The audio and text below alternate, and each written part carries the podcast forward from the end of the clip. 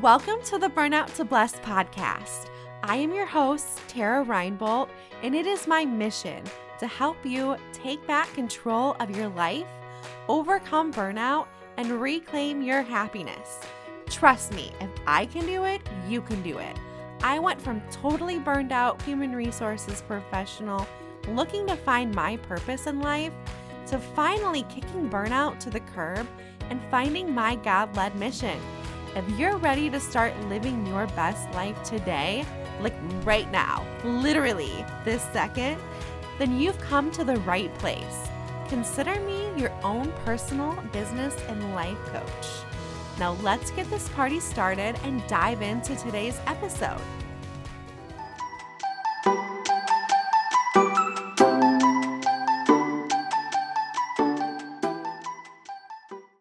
Hello, everyone. I hope that you're all having a great week. I know that the week is kind of ending for me here, and I can't tell you how much of a better place I am now that the week is ending. My kids have been sick with a cold the last few days, and because they're not feeling well, they've been a little temperamental, so it's been a little bit of a lot to deal with. And I am just so happy that they're starting to feel better. Therefore, they're happier. Therefore, it makes my life a little bit better or a lot better. And I get to have a chat with you guys on this podcast on a topic that has been weighing on my mind for several weeks now. And the reason why it's been weighing on my mind, and I wanted to present it in a way that makes the most sense, is because for those of you that have tried to manage your stress on your own, or for those of you that have tried to overcome burnout on your own, the things in the process that I'm telling you to follow are not what you're going to find when you Google how to overcome burnout. They're not going to be what you come across when you Google how to manage your stress more effectively. And I wanted to get into why that is. So, for many of us that have tried to do this on our own, what you're going to come across is time management hacks and then also productivity hacks. And what those are are tactics. But the issue with using tactics first is if you're not mentally in a place where you're going to be able to actually follow through on those tactics, then there's no point in trying to utilize them. So let me repeat that.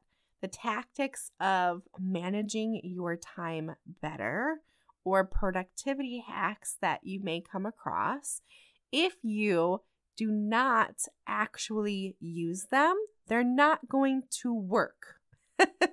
so, for many of you, maybe you start using them, but then a week or two weeks later, you fall off the wagon and then you go right back to your old habits. And I want to tell you why that is, A, and then B, I want to explain my process, which is helping you reprogram your brain.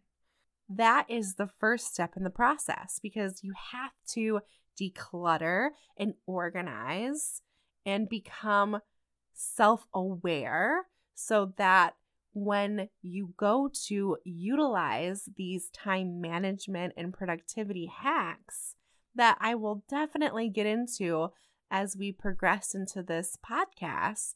But what happens is if you're able to be in a place where you're actually able to follow through and not quit after week one or week two, then you're going to start to see the fruits of your labor.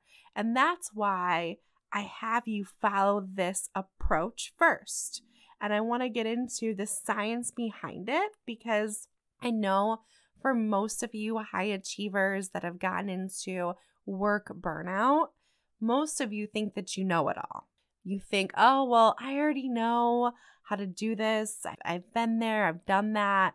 Well, then let me ask you a question. If you've been there and you've done that, but you're just not getting the results that you want, ask yourself why.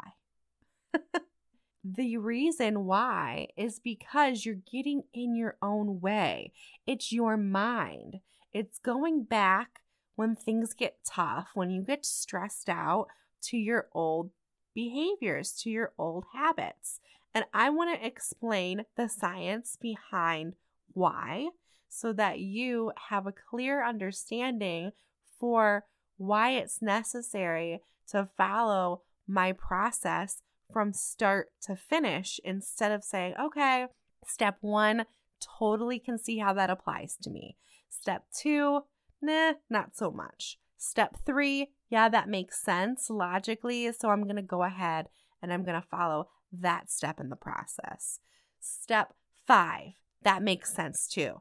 So, what you're doing is you're cherry picking what applies to you and what does not. And I'm here to tell you that that does not work.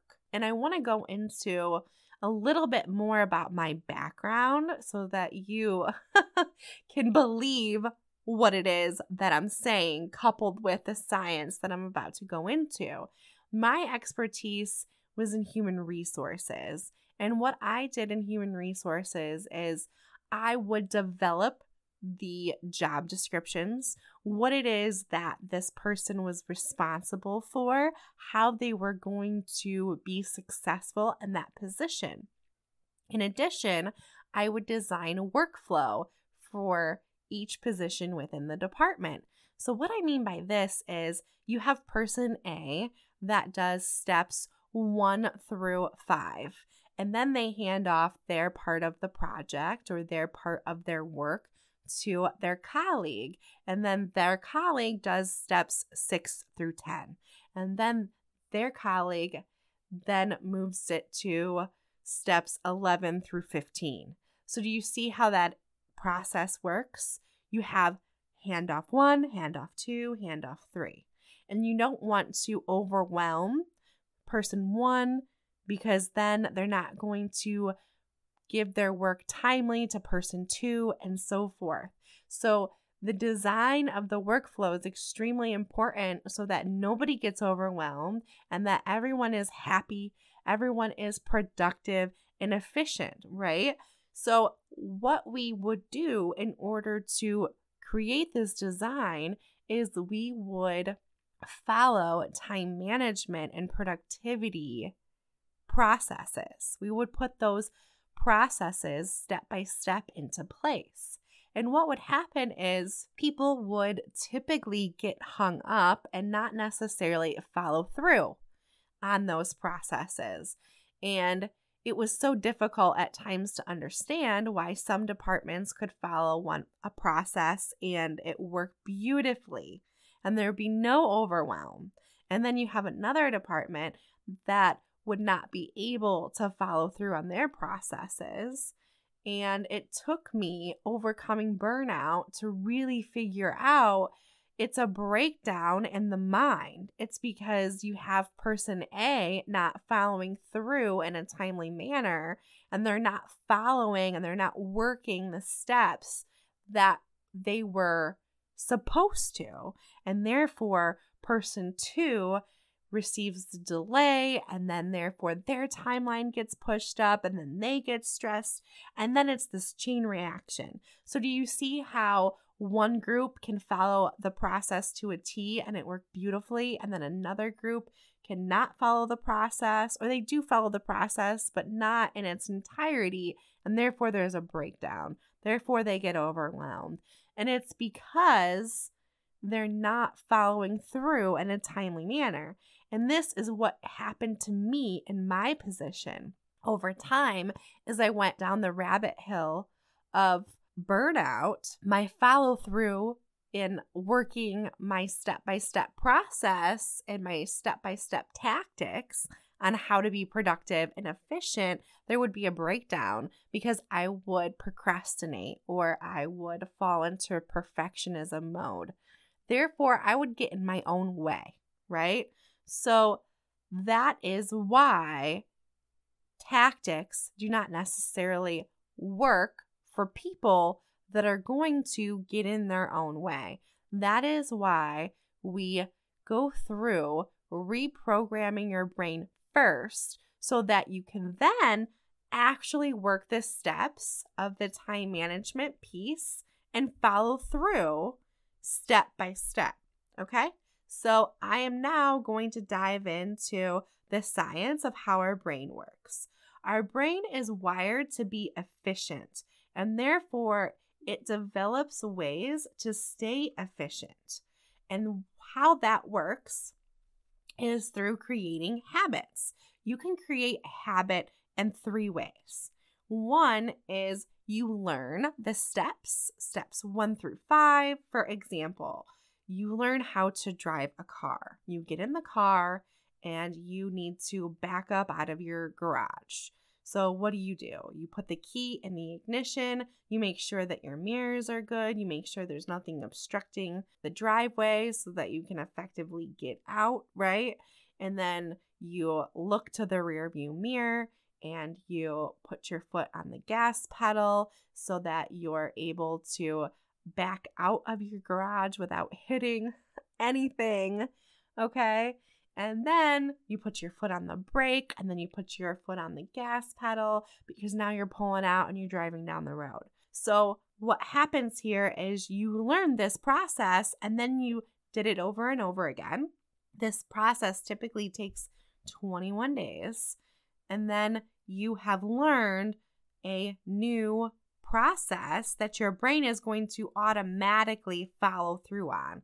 So I'm going to say for 99.9% of us, we don't think on step one, step two, step three, step four on how to drive a car from point A to point B. We don't think about backing up. We don't think about driving on the highway. It's just an automatic process. And the reason why it's automatic is because we learned how to do it and then we repeated it over and over again and then our brain categorized it as automatic. Now, our brain does this so that you're able to learn new things, you're able to make sound decisions. Our brain is designed, like I said, to be efficient.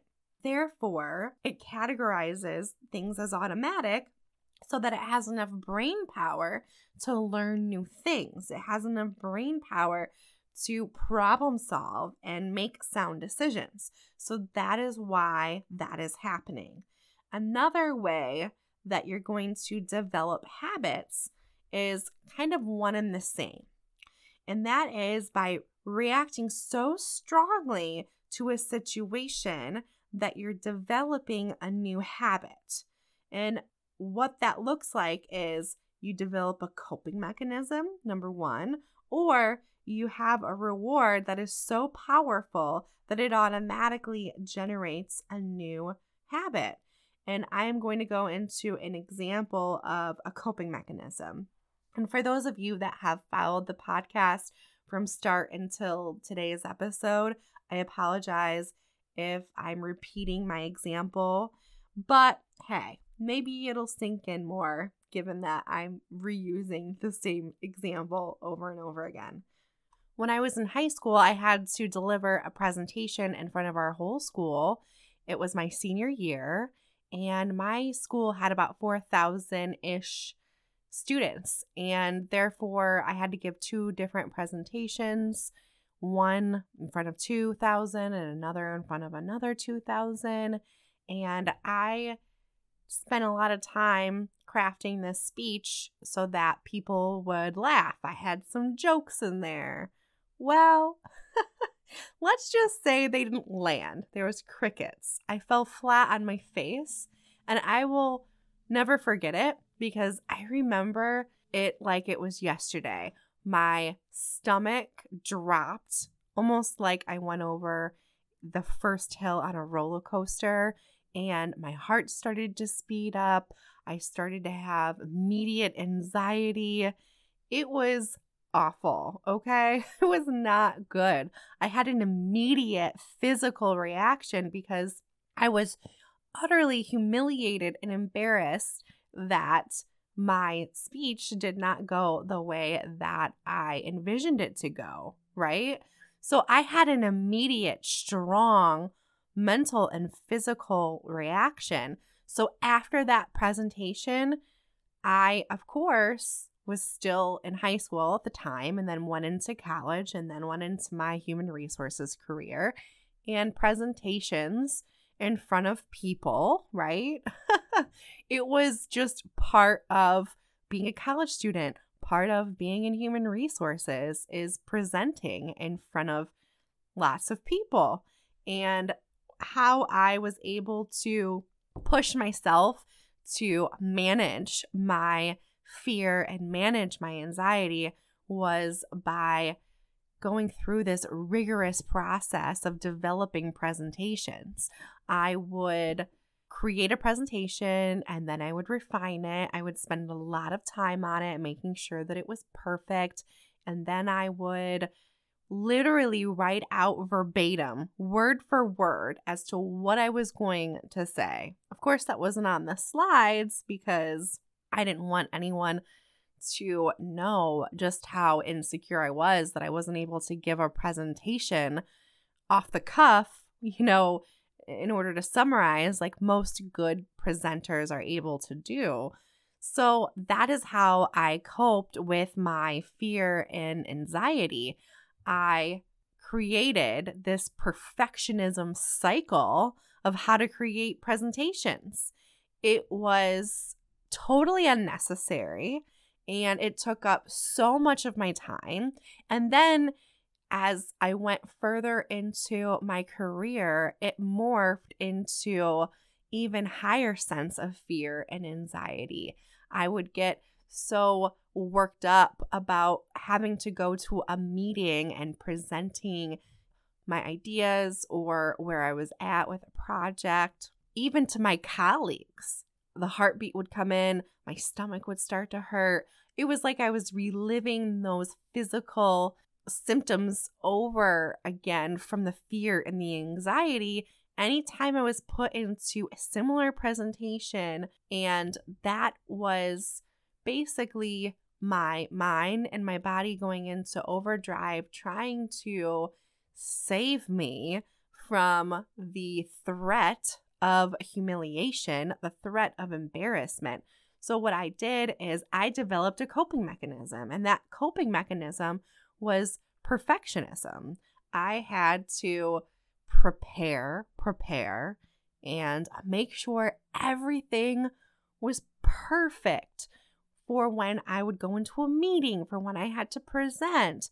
So you can see that strong reaction that I had morphed into such a strong coping mechanism of perfectionism. So that's one example of how a coping mechanism can develop.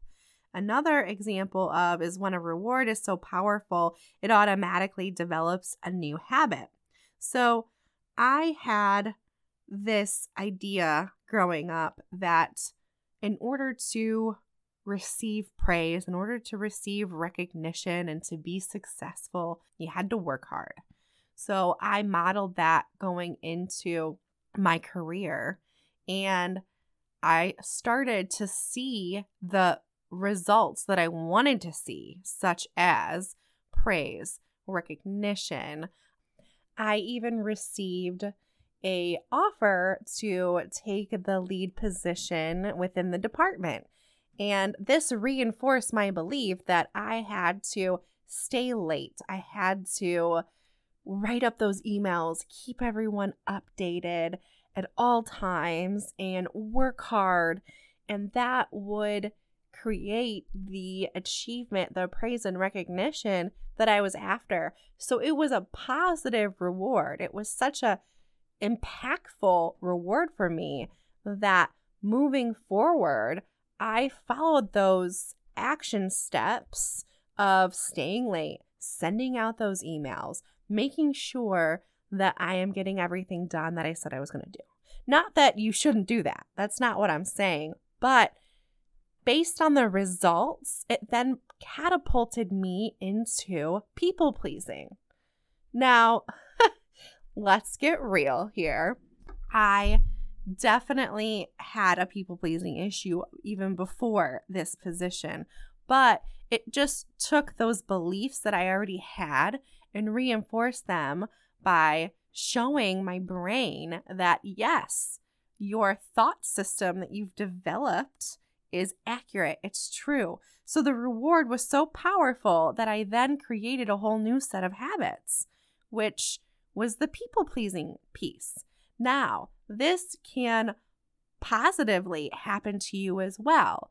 For example, you cut out sugar and then within a month you drop 15 pounds. Yeah, maybe 15 pounds is a little extreme, but you see how that's a really positive result.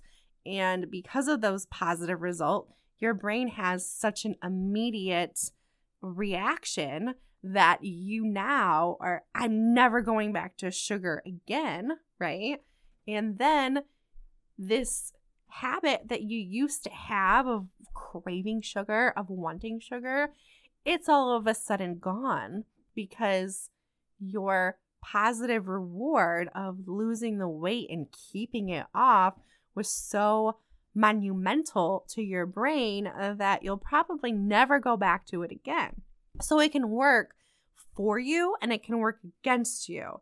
In my case of the example of just working hard and sending out those emails, for example, that led to people pleasing, ultimately, what was happening with my coping mechanism and my rewards is I was thinking specific things that then led me to feel specific emotions.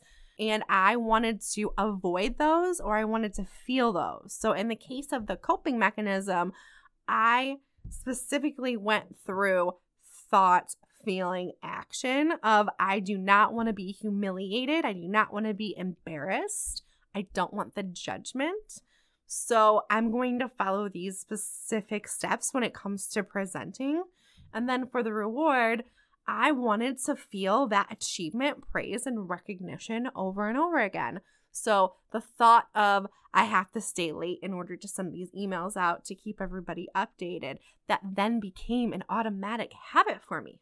So do you see how I was trying to avoid specific emotions and how I was trying to feel specific emotions? That I put into the process on how to overcome burnout because you need to get to the root of that. But I'm going to start at step one in overcoming burnout. So, the self awareness piece, most of us were operating automatically. As I mentioned, we have these habits that are on autopilot. And for some of us, that's a good thing. It's getting you good results. And then for others, it's a bad thing. It's causing you to stress, it's causing you to dig yourself deeper into the burnout rabbit hole. And because of that, you have to take a look at your life from a ground up perspective. You have to look to see okay, what is it that I'm experiencing on a daily basis? That is why the first piece of the puzzle is self awareness. That is why I created the four phases of burnout ambition, if only, the victim phase, and total burnout. Because you have to take a look at the signs and symptoms that is showing you or revealing that you're in one of these phases of burnout. Because, as I've mentioned a million times over, you can't solve a problem if you don't even know that you have a problem in the first place. So that's why it all starts with self awareness. So if you go back to episode one and two and you review what are the signs and symptoms of each phase of burnout, and then you have someone go over that checklist with you to help you realize that, hey, maybe you think that you're not having an issue here, but you are. And here's some examples. Because for most of us, we don't realize this is even happening to begin with. All we know is that we're stressed out and we feel like it's normal. Oh, it's just a normal part of the job, it's just a normal part of life. No big deal. Even though you find yourself in the same situations on a daily basis, stressing out. That's why there's a better way.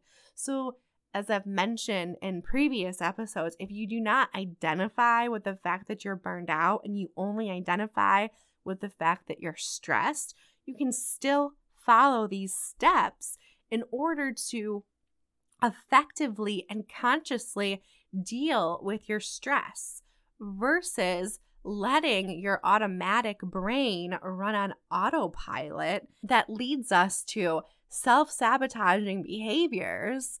And like I said, for those of us that just feel like we're stressed out, you're not most likely achieving your goals or following through on those time management productivity hacks, right?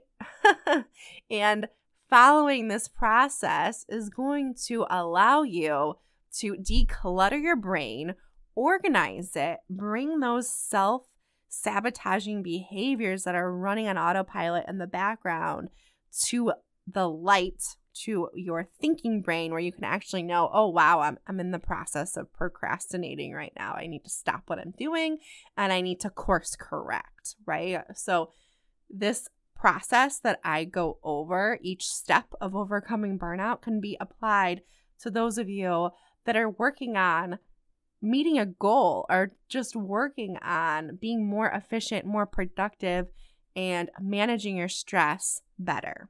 Okay, so that's why self awareness, you need to go back to episode one or two to go over those four phases of burnout. Okay, and then step number two, the science behind going over the consequences has also to do with you need to have that aha moment that, oh crap, this is my life. and in experiencing that aha moment, that slap in the face that reality sometimes does to us, the idea is that you're going to react so strongly to your reality that you are able to commit to a new path of overcoming burnout right then and there. That is the idea behind taking a look at your current consequences, taking a look at if you were to continue to go down the same path that you've been going down, what those long term consequences are going to look like. And with having that reality check, the goal is for it to shock your brain so much that you automatically create a new habit of, I am going to commit. And the habit is, I'm going to commit to following this process to overcome burnout. So that's a little bit of the science behind why it's important to have that shock value, right? To wake you up, to show you that you need to make a change. And if you don't, changes will be made for you and not in a good way. that leads us to the third step in the process, which is identifying your obstacles, which really what your obstacles are is your self sabotaging behaviors. And if you get to the root of it, what's happening is your self sabotaging behaviors are really your coping mechanisms, your perfectionism, your procrastination, your not following through on things that you say you're going to do, which is your self integrity.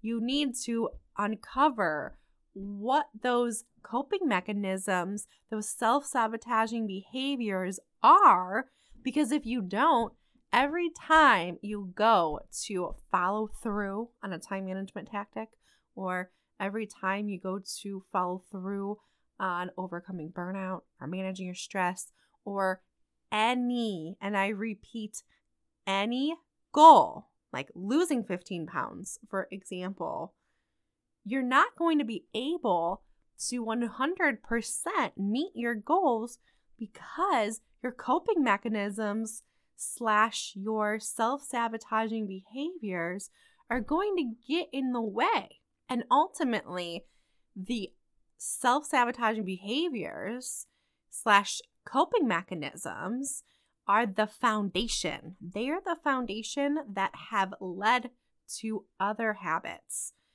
That piece that I was talking about, about learning how to drive, you do it enough times, and then all of a sudden your brain is going to categorize it as automatic, right? So the same goes for our coping mechanisms, self sabotaging behaviors, those foundational habits that are part of our lives and they've been part of our lives for a long time. They then spawn off new habits, okay?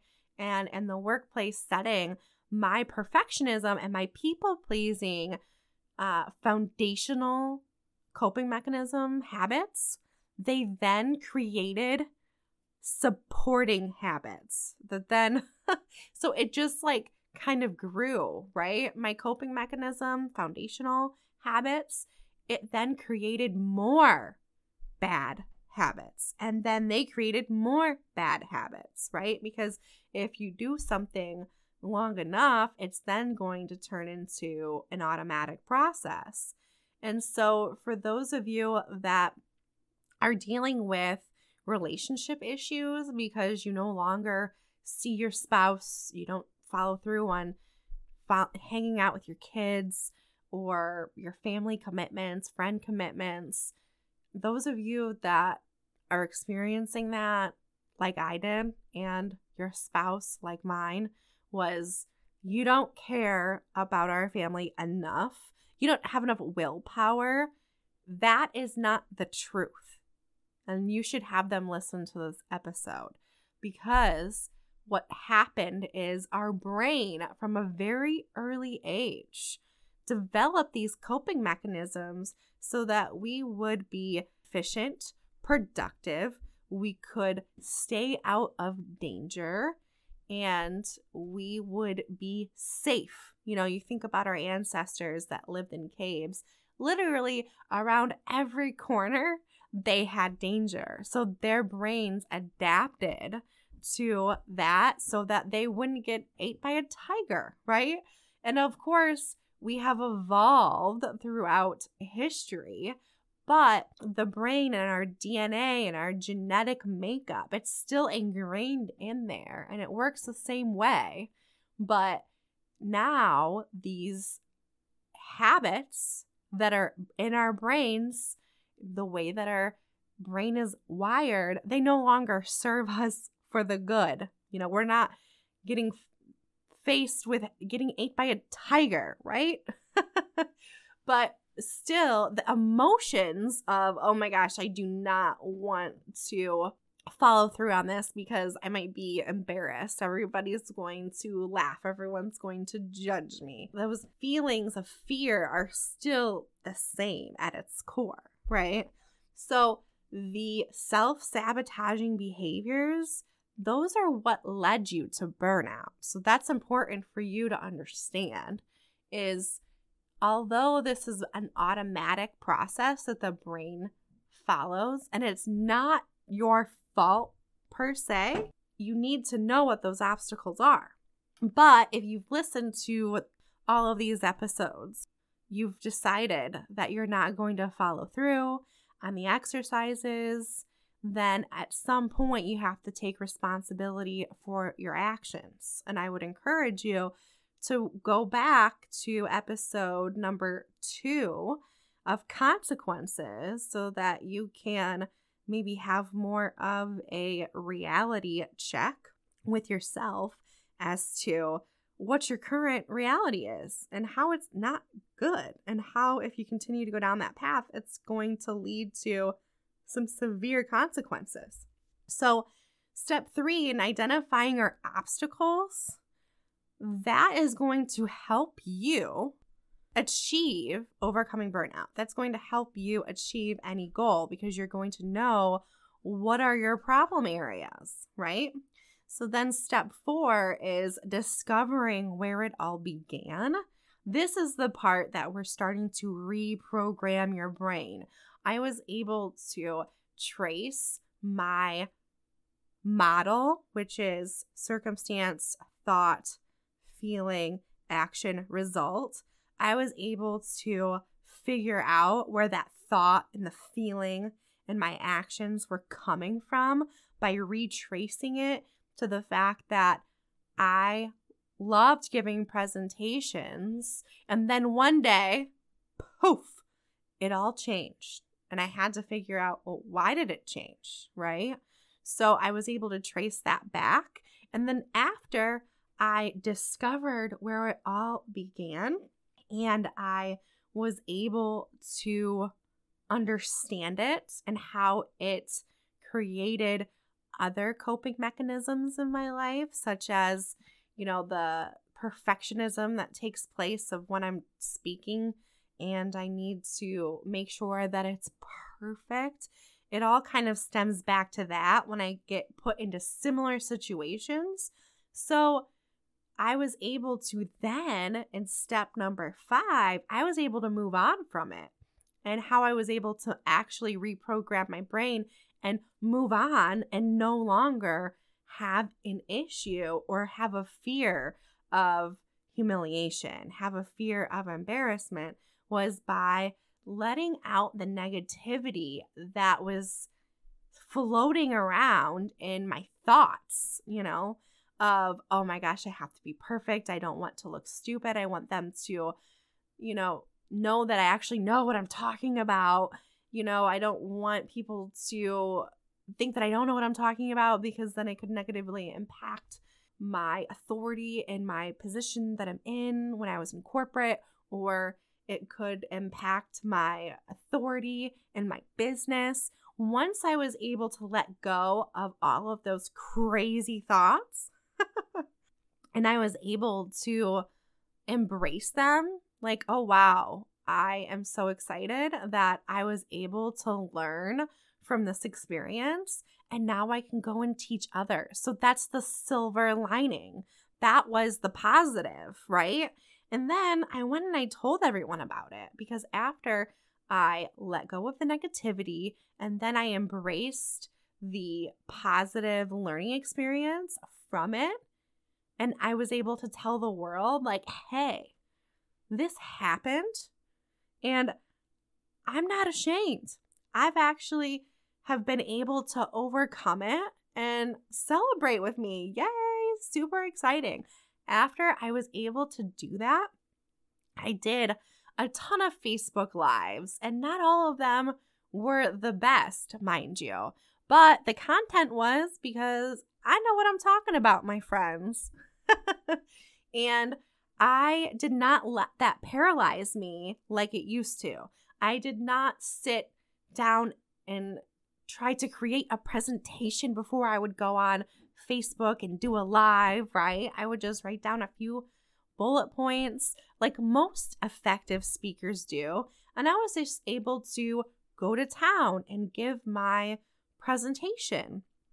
So I was able to reprogram my brain to no longer be fearful of presenting in front of people.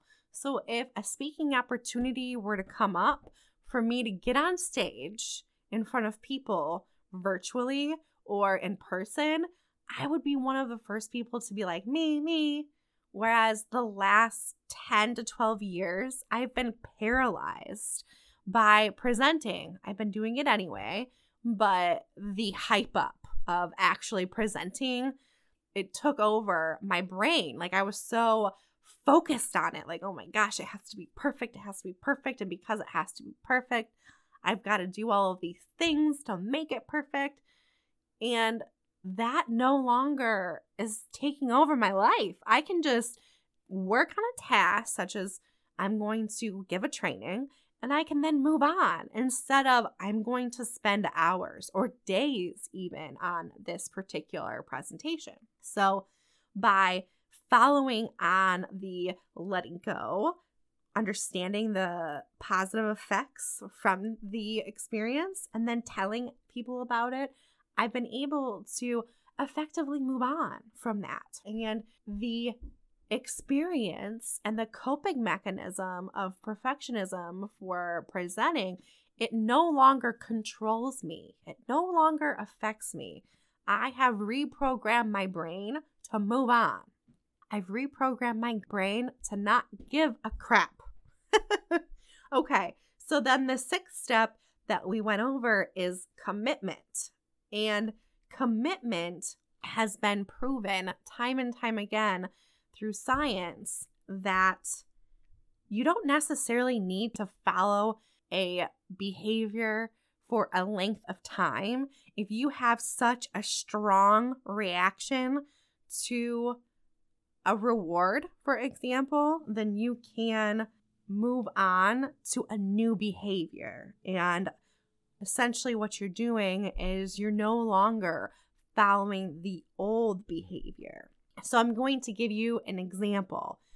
When I found out that I was pregnant with my daughter, my firstborn, Addison, I was burned out, totally and utterly burned out.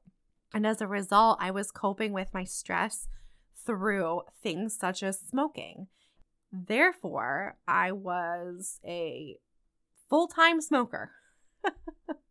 and what happened when I found out that I was pregnant is I automatically had such a strong reaction and I had such a understanding for why I could no longer smoke. It was not even a decision, it was just an automatic. I want my child to be healthy, and therefore I am going to quit smoking now. And it's not even a maybe I should, or I'll take the steps to quit. No, it was a I'm no longer doing this, period. So something in my brain switched to it's not a possibility anymore. It's not even a like you're going to the gym, you know, you get up on a Monday morning and you're like, ah, I didn't get any sleep last night. I don't really feel like it. No, for this, it was not even a choice. It was this is a done deal.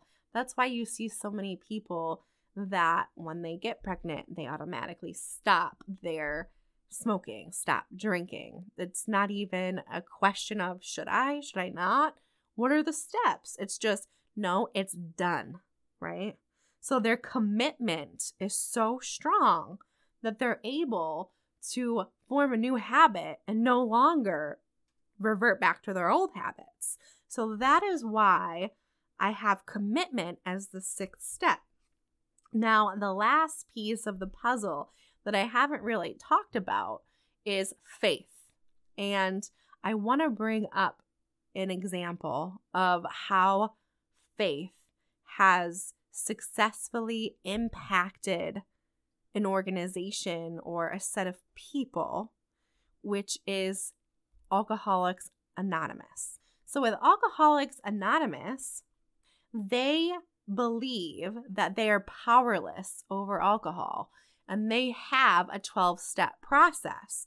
Now, the statistics behind Alcoholics Anonymous is that 50% remain sober after they join and follow the 12 step process, and then 25%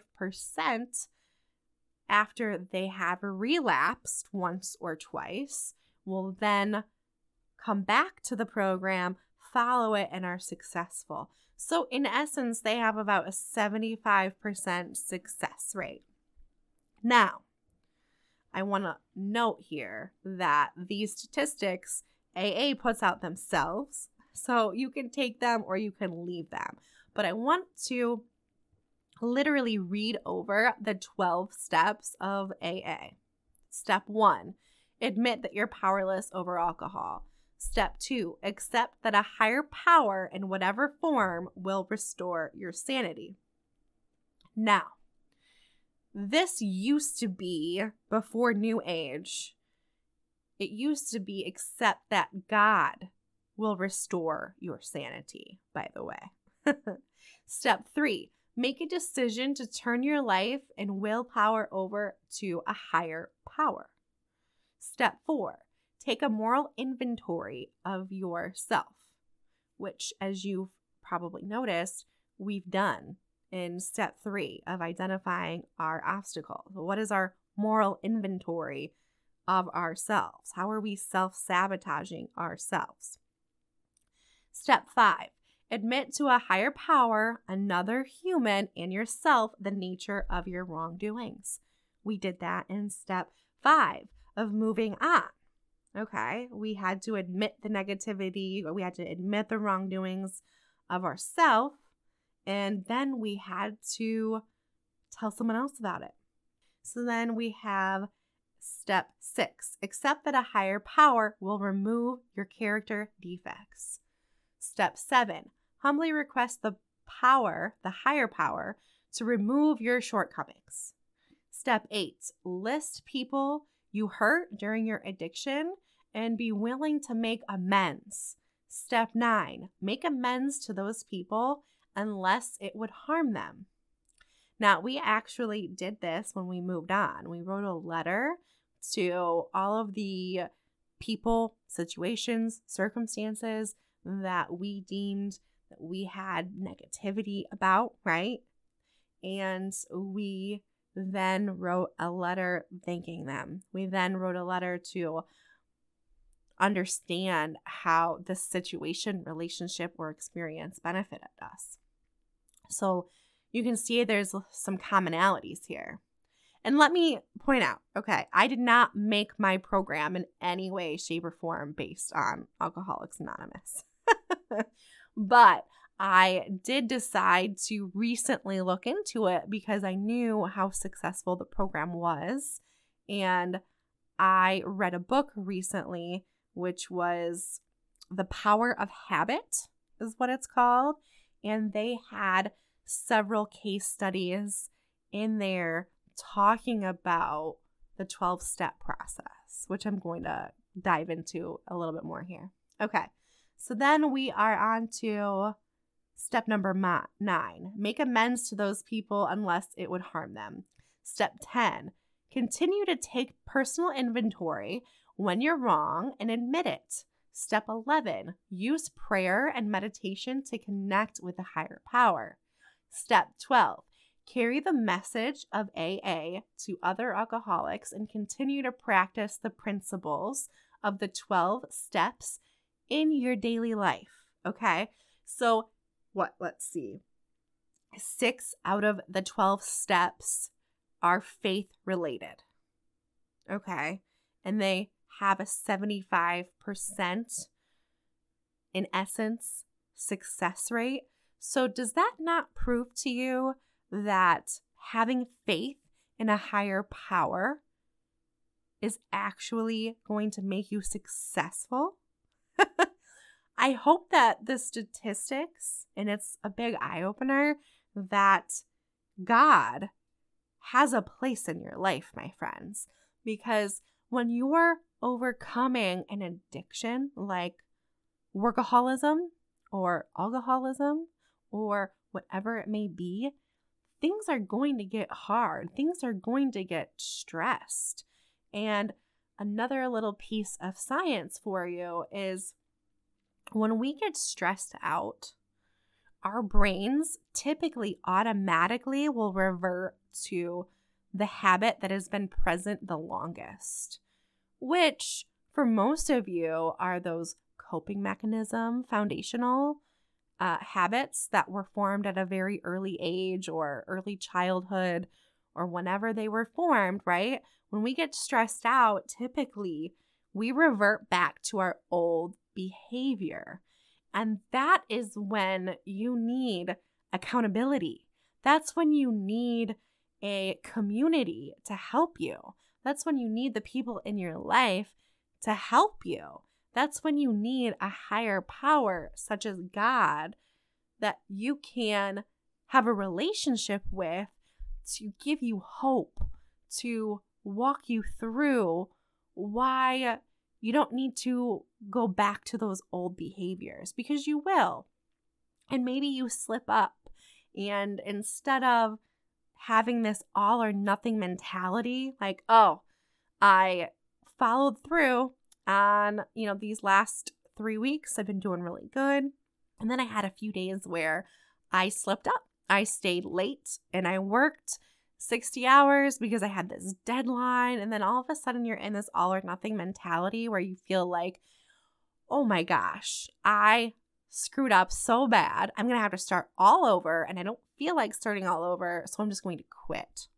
That is when accountability, that is when God can come in, hold your hand, give you faith, and say, it's going to be okay. That's when He gives you grace. That's when you lean on a higher power, such as God, to take you out of that self deprecating, negative talk that you have with yourself. And then you got to ask yourself would you talk to someone else that way, the way that you talk to yourself? Probably not. And that's where God comes into the equation. That is how I was able to overcome burnout. I had lots and lots of prayer, lots and lots of journaling. And I'm going to get into that here too. journaling, my friends, what happens there is when you are listening, let's say, to this podcast, if you're not actually writing down the things that I'm telling you that are going to make a difference in your life, what happens is it just goes right into the software system of the unconsciousness and we do not categorize it consciously so that we're able to follow through on it. So if I'm going over like a super helpful golden nugget that's going to help transform your life and you don't write it down, well, then guess what? You're going to forget it. That is why journaling this entire process is my method. That is why I taught you the model of circumstance, thought, feeling, action, results. And then you have to do journaling on a daily basis to bring that subconscious into your consciousness so that you have the self awareness to course correct. So you have the self awareness to pray to your higher power to show you the path, show you the way. And that is why I wanted to talk to you a little bit about faith today. That six out of the 12 steps in Alcoholics Anonymous were long ago before New Age came in and God moved to if you have a higher power. so long ago, higher power was actually just God in AA. Okay and it's since changed due to the ways of the world, if you will, and society norms. But that's why it's so important. And in the book, Reprogramming um, Your Brain, it talks about the people that were successful in AA were the ones that believed in God. And it took them took few of the case study people that they featured, it took them to realize after relapsing that they had to work the program in its entirety. They couldn't just say, oh, well, step one's going to work, step two's going to work, but step three through five isn't, so I'm not going to apply those. And in steps three through five, God is in there, and I need to have faith and I need to have you know, prayer. I'm not going to do those things because that doesn't apply to me. They realize the hard way after consequences in their life of going back to alcoholism and then coming back and realizing, okay, the common denominator here is that I'm not following the process, A, and B, I'm not following it in its entirety, which is bringing God into my life or having a higher power in my life. So that's why faith is also so extremely important in overcoming burnout. Okay. So the next step in the process is creating an actual blueprint that you're going to be able to access on a daily basis. But in order to create that blueprint, in order to follow through, like I talked about with the tactics, you need to declutter your brain and reprogram your brain so that your automatic bad behaviors are not running the show. Because if they are, you're not going to meet your goal of overcoming burnout. That's why it's so important to follow the steps in its entirety, my friends. That's why I wanted to talk to you today, and it's been weighing on me, is because I wanted you to understand the science behind the process. I wanted you to understand that these foundational habits, such as your coping mechanisms and doing things over and over again, are what caused you to get into burnout in the first place. And you need to unpack that. You need to reprogram your brain so that they don't run the show. And that's what the process is all about. So, that really concludes today's episode. I know it was a long one, but it's one that you needed to hear so that you don't go into know it all mode, you know, like, oh, I'm only going to follow the steps that apply to me and the others don't. I am here to tell you that they all apply to you and you need to follow them step by step if you're going to have a transformation, take back control of your life, overcome burnout, or just manage your stress permanently more effectively, my friends. I appreciate you hanging in there with me, and we'll talk to you next week. Thank you for listening to the Burnout to Blessed podcast. I hope that you found value in today's episode, and I pray that you will make the commitment to take back control of your life and that God will give you the courage to move forward to live the life that you were meant to live. If this episode at all inspired you, please do me a huge favor and subscribe to the Burnout to Blessed podcast wherever you listen to your favorite podcast and leave me a review.